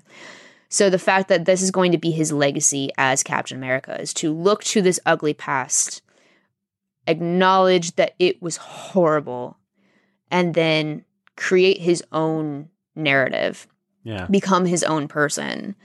And this conversation with Isaiah is really the moment that the series says, okay, this is our new Captain America. Even before he shows up in episode six, this is the moment where Yeah. Sam decides, I am going to be better than the country that I am representing. Yep. D- yeah, despite the history, despite the present, despite the racism in both, he's still going to serve in spite of all Yeah. that. Well, and he does he he he does that because of that. Yeah. Because he he Yeah. feels that like that their sacrifice, you know, like that sacrifice was not for for nothing. Like, you know, their Mhm. sacrifice mattered and it's because of their sacrifice that the country is what it is today and he wants to honor that. I, I think that right there is the difference between Sam and say John Walker, and that John Walker Yes. is not that selfless and not that sacrificial. John Walker is not the guy that's going to jump on the grenade like Steve Rogers did. Sam Wilson is. Listen, Sam isn't going to jump on the grenade. He's going to convince the grenade not to blow up. That Exactly. That's what's going to happen. Perfect. damn it, So, damn it, Matt. with with this information in hand, so Sam good. returns home. Thank you. Thank he you. returns to his roots and helps fix the family boat after making a bunch of calls to his community. He calls in all of the people that once owed his family favors that his family once helped. Mhm. They come together, and that's when Bucky arrives, uh, and we get the buddy movie we were all expecting. And so, and Flirtathon Uh, 3000. I was going to say they fix the Wilson family boat together, and Bucky hits on Sarah. I love it. They're it. I love totally it. in, in in something else. Like that's that's husband and wife, right? I hope so. Yeah. That's all I want. So Bucky also gives Sam a briefcase, uh, which is this favor we soon learn from the Wakandans that he called in, that he had the gall to call Yes. in after already breaking their greatest enemy out of out Yep. of prison. Cut to Sam and Bucky training and having this wonderful heart to heart while throwing around the shield, kind of playing like father and son catch kind of moment in the front It's yard. like weird because it's there's just one. It's like sometimes there's one figure missing, and it's their shared history. It's also Steve Rogers, but no, it's they have to Yeah. figure out a way past that, and eventually it's. Yeah, uh, anyway, I'm sure you were going to say that more eloquently, but Well, and, and Bucky apologizes to Sam. yeah, um, because he and he he acknowledges that he and Steve had never once considered what it meant to be a black man and to hold the shield, which is as uh, that is something that I was waiting for the series to do. Yeah. Is is Bucky's just angry? He's so angry at Sam without actually taking into account what it is that Sam is feeling. So as soon as Bucky like gets a second to stop and think and be told that there's something else going on here, that's when it comes into his brain that like, oh, I'm wrong. I should I should fix this. When Steve told me what he was planning, I don't think either of us really understood what it felt like for a black man to be handed the shield. How could we? I owe an apology. I'm sorry. Thank you. Well, and this is the moment too before we get to that training montage that Sam helps Bucky realize that he's not actually doing work in therapy. He's phoning it in. So then after all of this, they agree to work together. They say, "Okay, we're not friends, but we're partners. we're colleagues. They're just they're men. Yeah. Yeah. Just admit that you love each other, Yeah. you dum dums. Now kiss. Kiss. Come on. now kiss. now kiss. It's like Matt, you and I are just coworkers Yeah, right, and colleagues. exactly. We're not No. friends. Just No. admit that you're best friends and you love each other and respect each other. we're not. No, no, no, we're not never. gonna be. Now bring me back from the outer room.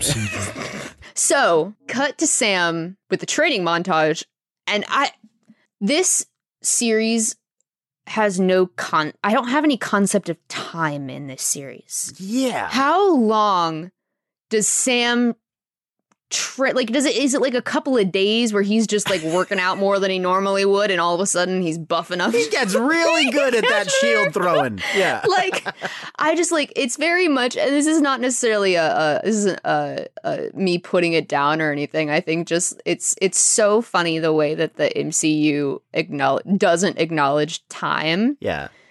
And it's very appropriate considering that in my real life currently, I have no concept of time whatsoever. yeah, like doesn't matter. Yeah. Much like Sam Wilson.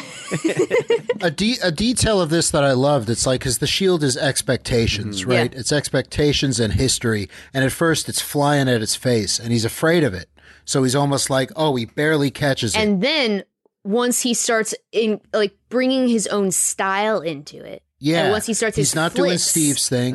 He's do he's ah. putting in Falcon moves. At the end, he stops it with just his fingertips. All that expectation and history. It's like, nope, not even getting getting anywhere This is near me. mine Stop. now. Just with the tips of his fingers, and he's like, "I'm, I'm, I'm going to be Captain America again, but it's a different kind of Captain America. Yes. it's like a Captain America for today, as you've said around five times already, so I don't need to. but I love that. That's that. It's not just oh, now he's as good as Steve Yeah. was. It's it's it's it's subtle. It's like here it's he's afraid of it at first, and then he stops being afraid of it, and then he owns it. Yeah. He's like, "You work for you work for me now," um, and you know, in that kind of a thing. And then he opens the box, and they cut away. I'm like, "What?" But we all knew what was in the box. Meanwhile, the Flag Smashers are planning an attack on a GRC conference in New York City that's going to basically like determine the the rest of history going forward and how uh, international policy is built. yeah, we call this meeting about being jerks to order business on the floor. Yes, we have to be jerks. Acknowledged. And the Flag Smashers are joined by Batroc, uh, who the power broker, aka Sharon, has secretly hired. There, there's there's one shady Sharon phone call per episode. now. truly. Um, and then in a in a mid credits sequence, we see Walker like building his bargain basement. Shield. Yes. oh, I loved it. I want to I want to build the shield. it's it's the it's a Home Depot shield. It's like it looks worse than the plastic one I have Hey, in my he's closet. doing his best, you know, with what he's got. no, no, he's not. He could do better. It's like I've seen three. But you with your th- broken 3D printer could make a better shield than John Walker, Matt. And we will see this shield very soon. In episode six, One World, One People, we see the Flag Smashers launch an assault on the GRC meeting, and Sam shows up in his comics accurate Captain America costume, complete with vibranium wings, all courtesy of the Wakandans, and it looks so good! Sharon, Bucky, what's going on on your end? Nothing, all quiet. I'm sorry, wait, who are I'm you? Captain America. I thought Captain America was on the moon. Oh, it looks I love it beautiful. so much. Dare I say? uh, Dare I say? I think it looks better than the comic look. Oh, yeah. Some parts of it, it, it's it's almost like they took Steve's Winter Soldier at the beginning, his Mm-hmm. stealth look, and just gave that a paint job or whatever. I don't know the lines and the shapes and the colors It's and everything. gorgeous. He's just Really wearing the worked for me, stars and and stripes, you know. if- It's I- Yeah, man. so amazing. beautiful. And Here's a Star Spangled right. Man. There you go. with a plan, baby. Oh. His plan is empathy. So Sharon shows up, and so does Walker, because we got to have a full party of absolute crazy here. Everybody's here. And while Bucky is busy saving some hostages from a burning truck that Karli and her team have started, they say, "Give I'm him sorry, something. just- Give him something to." Where it's like, what are we gonna have Bucky do? Burning truck full of I hostages? Done. Have Good. save What some else? people. I Those don't know. flag What's a smashers, friggin' man. Who who's the girl? Sharon. What's she gonna do? Nah. Be a criminal? Good. Next. And what's next? So he's saving all these people. Batroc and Karli reveal what we all knew all along once they confront Sharon and that she is the power broker. Yeah. Gasp! Gasp. Is there a way to do a sarcastic mind blown? I just I, I just like there's no that was just the you know no no shade against the writers here but that was just the most unsurprising plot twist the least plot twisty Sound, plot sound, twist sound the hot take alarm, please. I liked it. That's your hot take. You, liked it. I think I like it because I know how much you guys don't like it, so I'm intentionally We deciding know, you to know, like we, it. we got about 10 minutes on Sharon Carter. So, but yeah, I get it. yeah Do you want another ten? And yeah, that's a threat. Do you want another? after all of this, uh, we've learned that Sharon is the power broker. Sharon kills Batroc, which, in my personal opinion, is a lame ending for him. Yeah. Uh, after we've known him for a while, but We were ex- you're, well. He's you were expecting a more grand. I don't know. I want. I wanted the at least like a fight. He's I don't a, know. he's, he would have been a cool one to keep around. You know, cool villain to keep around. Yeah. He's kind He's of Georges like on that cross. Pierre. he- he's on that crossbones level. it's like do whatever you yeah. want. I don't care. I, it's Rumlow. It's like eh. Sam does show up. He tries once again to reason with Karli. He believes that she can be saved because he is Sam Wilson. He believes in people. Yep. He says, We can walk out of here, you and me, blah, blah, blah. And then Karli is pointing a gun at him, and Sharon sees the perfect opportunity to completely get rid of all evidence that she was involved with this in any way. So she, as Karli is pointing a gun at Sam, we have no idea if Karli would have fired, but Sharon kills Karli anyway. And Sam, through listening to Karli, is the only one that it's the, the thing is what Karli is fighting against is she's got a good reason to be fighting. The fighting relocation and all this, it's it's it is an injustice. She's going about it in a horrific, totally the wrong way. But Sam again, Sam's the only one listening to her. Yeah. And I guess Sharon. And so Sam uh, carries her out out of the building in a very majestic, angelic moment where he lands down in front of everyone, and he ends up uh, giving this wonderful, beautiful speech to the gathered and now saved GRC members. For once, all the people who've been begging, and I mean literally begging for you, to feel how hard any given day is, now you know. How did it feel to be helpless? Now, if you could remember what it was like to be helpless and face a force so powerful it could erase half the planet, you would know that you're about to have the exact same impact. He tells them off in the kindest way possible Yeah. that you now understand struggle. When have any, any of you ever understood struggle? You understand this now. You have the same amount of power as a crazy god or a teenage girl, Yeah. and you get to choose what you're going to do with it. So he he challenges them to be better. And that's what Sam Wilson does as Captain America. He, more than any other Captain America, challenges America and the world to be better. And that's why I'm excited to see him well, uh, continue on. no, no, and, it- and it's great because you know he's he's the the Captain America we need right now, the healer, Yeah. the counselor to talk to both sides because he's scolding one side to be like, don't call the other side terrorists because they're human beings too, and they were Yeah. put in just a horrible situation as you were, except that they are not uh, powerful enough um, to do something about it.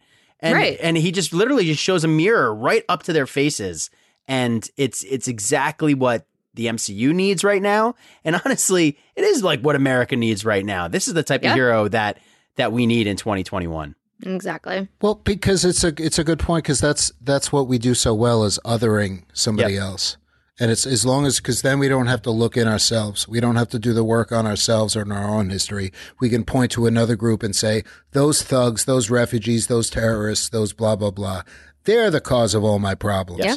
That means I get off scot free. I don't have to do any work. Just go and deal with them. He calls everyone out on Yeah. that.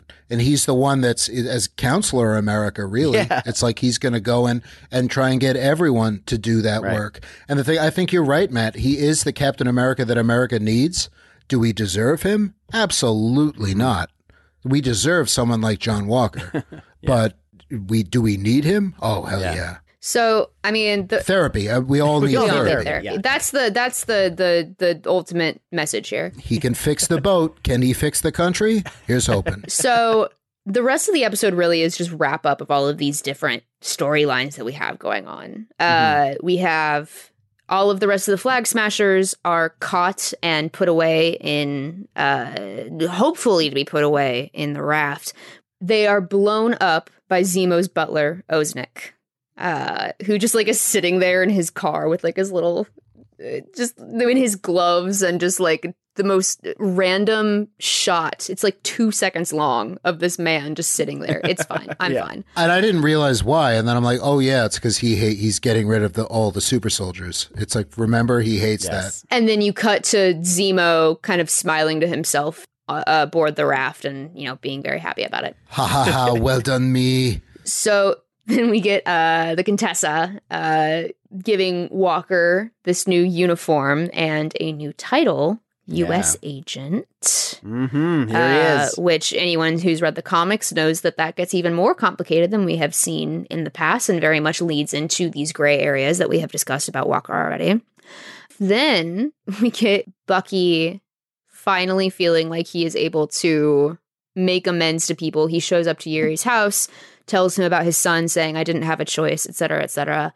And Sam, meanwhile, is giving a memorial or showing Isaiah and his grandson a memorial to Isaiah's time as Captain America at the Captain America exhibit. And we then get to see Sam and Bucky all happy with Sam's family at a cookout next. yeah. It's just like the end of this series is very it's it's a it's just a bunch of it's tying up so many loose ends. There was so much going on in this series that it just flashes from one thing to another to another. And there's some parts that are great, and there's some parts that I, I have I have issues with. I love the idea, and by love I mean not big fan of the idea that Bucky can just win therapy. yeah, it just it's just over. Like it's just like Yeah, you're yeah. you're fine now. Congratulations. And then he goes to the supermarket and he buys a cake and he brings it to the party and everything's great. And now he's friend, and now he's getting to flirt with Sarah, and he's hanging out with the kids, and him and, Yeah. Bu- and him and Sam are cool.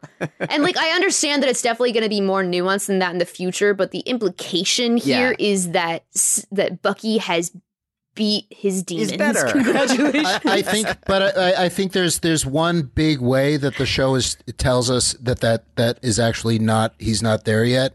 In that is that they don't they change. Falcon turns to Captain America in the titles, but it's still and the Winter Soldier. Mm. Yes. They don't change it to White Wolf or and Bucky Barnes. If he was truly done with his demons, and I don't think he is, amends is not the is not the full journey. You make the amends, he's still got other things to go. So I think he's happier. I think he's a little bit more free, but he hasn't completed the journey. And if they were intimating that he was, I think they would have changed his title. I think that's a good point. I also, I just like, I'm, I'm obviously like this. This was Sam's story. Bucky Yeah. was Yeah. a was a, a secondary moment in this, and this very much needed to be Sam's story and the story of how the next era of Captain America comes to be.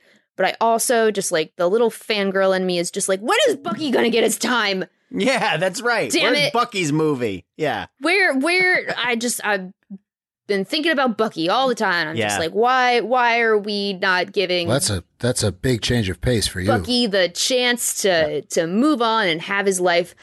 I, I feel like he did Yeah. in this show. I feel He like just the latter episodes definitely focused more on. I, I think you say you take out John Walker or you take out Sharon, then you would have had a lot more Bucky. But we're not done with Bucky. Oh no, and we're not. I'm not saying that we are. I'm just like I'm. There was so much Yeah. going I- on I- in this I- series. I know, I know. that I I don't even know how there's there's not a good way to wrap it all up. And so Mhm. I'm I'm very interested to see what like uh as we will get into Captain America 4 Yeah. down the line, which has been announced with Malcolm Spellman as the lead writer on it, who is also the head writer for this series. He is also going to be writing the next Captain America movie. And it's Captain America 4 starring Sam Wilson. I love it. Amazing. So I'm interested to see. I don't know if they're going to include Bucky Barnes in it. I don't know if they're going to include Sharon. I don't know like if there's going to be a U.S. agent tie into it. It's TBD. But this sets up a lot of strains for what's going to come next, similar to the way that WandaVision did. Yeah. And I am incredibly interested in how they're going to spin this out from here on out. With that, we have wrapped up the entirety of, Falcon and the Winter Soldier. There's so much happening, and I I very I have two more questions for the both of you. One is speaking of Captain America 4, what do each of you hope in as short a time as possible to see in Captain America 4? Uh, starting with Matt. Yeah, I, I honestly, I'd like just if we get the movie before a season two of this show, then I think I just want to see a continuation of where this story goes. So, like, Mm. let's get into U.S. Agent, let's get into the Power Broker, let's get Zemo back in, let's get this whole crew back in. Maybe this is the start of uh, the Thunderbolts too. Maybe they play a little into uh, Captain Some America four because I like the, the like. There's like these sub universes in the MCU, and I like the sub universe that they've created now for themselves. So let's see more of that. The Captain America universe within Exactly. the MCU. Yeah, exactly. Yep. Brian, what about you? Um, I, I'm with you, Matt. I, I'm I'm in favor of all of that stuff. I think absolutely there's they do a Captain America four. I don't see I don't see a world where Sebastian Stan's not in that Yeah. movie in a pivotal in a pivotal role as he has been in every Captain America movie. I love the idea, Matt, of Val as the evil or morally gray Nick Fury putting together an Avengers squad of idiot villains like U.S. Agent and some other lower tier ones. I also think it would be hilarious if we found out they made it a joke that old Steve Rogers, we don't see him die. But he's on the moon. That Yeah. someone's like he's on the moon. If we actually see him at a sword base on Yeah. the moon in Captain Be America genius. 4. That's that's Just what I watching want. Star Wars finally. I mean, why not? yeah, yeah. Oh, There you go. yeah. Why do you keep Why do you keep nailing it? Nailing it. Why do you keep Come on, nailing it? on the moon Oh. watching Star Wars. It'd be beautiful. watching The Mandalorian season three. Yeah, perfect. And then I like that group. finally, uh, I, I want to wrap this up with your final thoughts. And I'm also very, very curious. There's so many beautiful lines in this show that we did not get to delve into. We don't need to necessarily delve into them, but I want to know what each of your favorite lines is as we wrap up this monster of a discussion. Ooh, so my favorite line by far, and it's going to stick with me forever, is The only power I have is that I believe we can do better. because nothing sums up like my own personal political Yeah. mantra than that. It's like that's my superpower. We can all do better than this. Every single one of us, both sides, everybody can be better. I love it, and It's that's that's what he is. It's beautiful. It sums up everything. It sums up his character, the series. Ah, mwah, best line. I love it. That's kind of that's what therapy Yeah. is, isn't it? Yeah. That's is. Yeah, Yeah. exactly. Brian, what about you? Um, eh, we mentioned it a little bit, but it was from episode five that I think is my favorite of of the six, and it's the scene, the tough, where Sam's given Bucky the tough love, and reminded me yet again that that Sam's a counselor, and he's one one great moment is he says you got to stop looking at other people to tell you who you are, and that was great, but then. Becky said, Bucky says, it's like, no, I was doing it. I'm making the amends. Yeah. I'm doing it. And, and Sam the kinda line that laughs. has stuck with me You want to climb out of that hell you're in. Do the work. I've been making amends. You weren't amending, you were avenging. You were stopping all the wrongdoers you enabled as the Winter Soldier. Because you thought it would bring you closure. You go to these people and say sorry. Because you think it'll make you feel better. But you gotta make them feel better. You gotta go to them and be of service. I'm sure there's at least one person in that book who needs closure about something, and you're the only person who can give it to them. Probably a dozen. That's cool. Start with one. And that for me is Sam Wilson right there. Yeah. That's why he said that. I was like, that is the reason number one million why this man is Captain America. I love it. Mine is uh, the therapy scene, and it kind of really sums up the fears that both of these characters are dealing with very, very deep down. Steve believed in you. He trusted you. He gave you that shield for a reason. That shield, that is that is everything he stood for. That is his legacy. He gave you that shield and you threw it away like it was nothing. Oh, so maybe he was wrong about you. And if he was wrong about you, then he was wrong about me. Oh, that was a good one too. And Yeah. that's that. it- Bucky says it, but that is so telling for the both of them. They're, Yeah. they're so afraid of what came before them and what Steve's intentions are that it comes down to the same scene that you were talking about, Brian, when Sam finally realizes Steve's gone.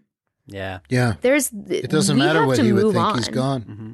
And that's what the MCU is doing now is moving on with the Falcon and the Winter Soldier and that is going to wrap up our giant freaking conversation about this giant freaking show that somehow happened in 6 episodes.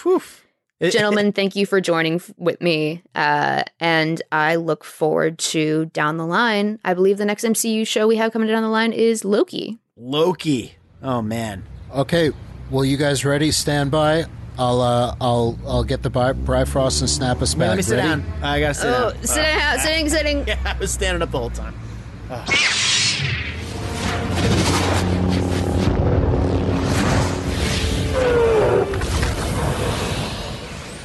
Oh, And we're back. Everyone okay? I'm you know, dizzy. it's it might be because I talk so much, or it might be because that was really difficult. Okay. Yeah, you just you just talked a lot, Caitlin, but that was that was fantastic. Fantastic, Caitlin. Good job. I'll Thank tell you. you. what, that was that was fantastic. I don't know what that character is. Okay, so we're we're still. You know what? We're not lost. If you look out to your oh. right, Oh. you will see a beautiful, Wow. beautiful image of the planet Kamino. Oh, Kamino. Kamino. Well, what do you know? Wait. And why are we at Kamino? Well, it's not random. Uh, that's going to do it for this bonus episode, but we'll be back for Return of the Pod Season 2 on May 5th. Some point on May 5th, right? yeah, Matt? some point. May 5th. We're going to, yeah. May Yeah. 5th. May 5th. and we will be discussing each and every episode of Star Wars The Bad Batch. They call themselves the Bad Batch. That's Yeah. right. That's why we're on Kamino. Yeah. Every single episode of that show will get an episode of this show. And of course, we'll have all kinds of news segments, bits, and so much more. There's a lot coming, many and it's coming very, very soon. Am I right? We've got stuff in the works. Ah, bits for days. Bits, for, days. Days. Days. Red Blaze! Oh, monster trucks. As the Tennessee Williams character once said, we have tricks up our sleeve. In the meantime, you can find us on Twitter and Instagram at Return of the Pod. You can also find us directly. Caitlin M. Bush, you can be found I've where? been found at at Caitlin M. Bush. That is C A I T L I N M. Bush like the beer, not like the president's. U.S. Matgent, you can be found where? You can find me at, at Matt Romano on Twitter, M A T T R O M A N O. and I can be found all night at Sharon Carter's Dance Club of Crime. And I can be found on Twitter, Instagram, and whatever else at Brian Silliman. That's at B R I A N S as in Sky Guy, I L L I M A N. Stretch out with your feelings and share your thoughts. We love hearing from you. Subscribe, leave a comment, and give five stars if you're feeling generous. Snoke 'em if you got 'em. Take it, Sheevy. And remember, hope is like the sun. If you only believe in it when you can see it, you'll never make it through the night. This is the way we have spoken. Many boats. The Force will be with you always. Be the spark.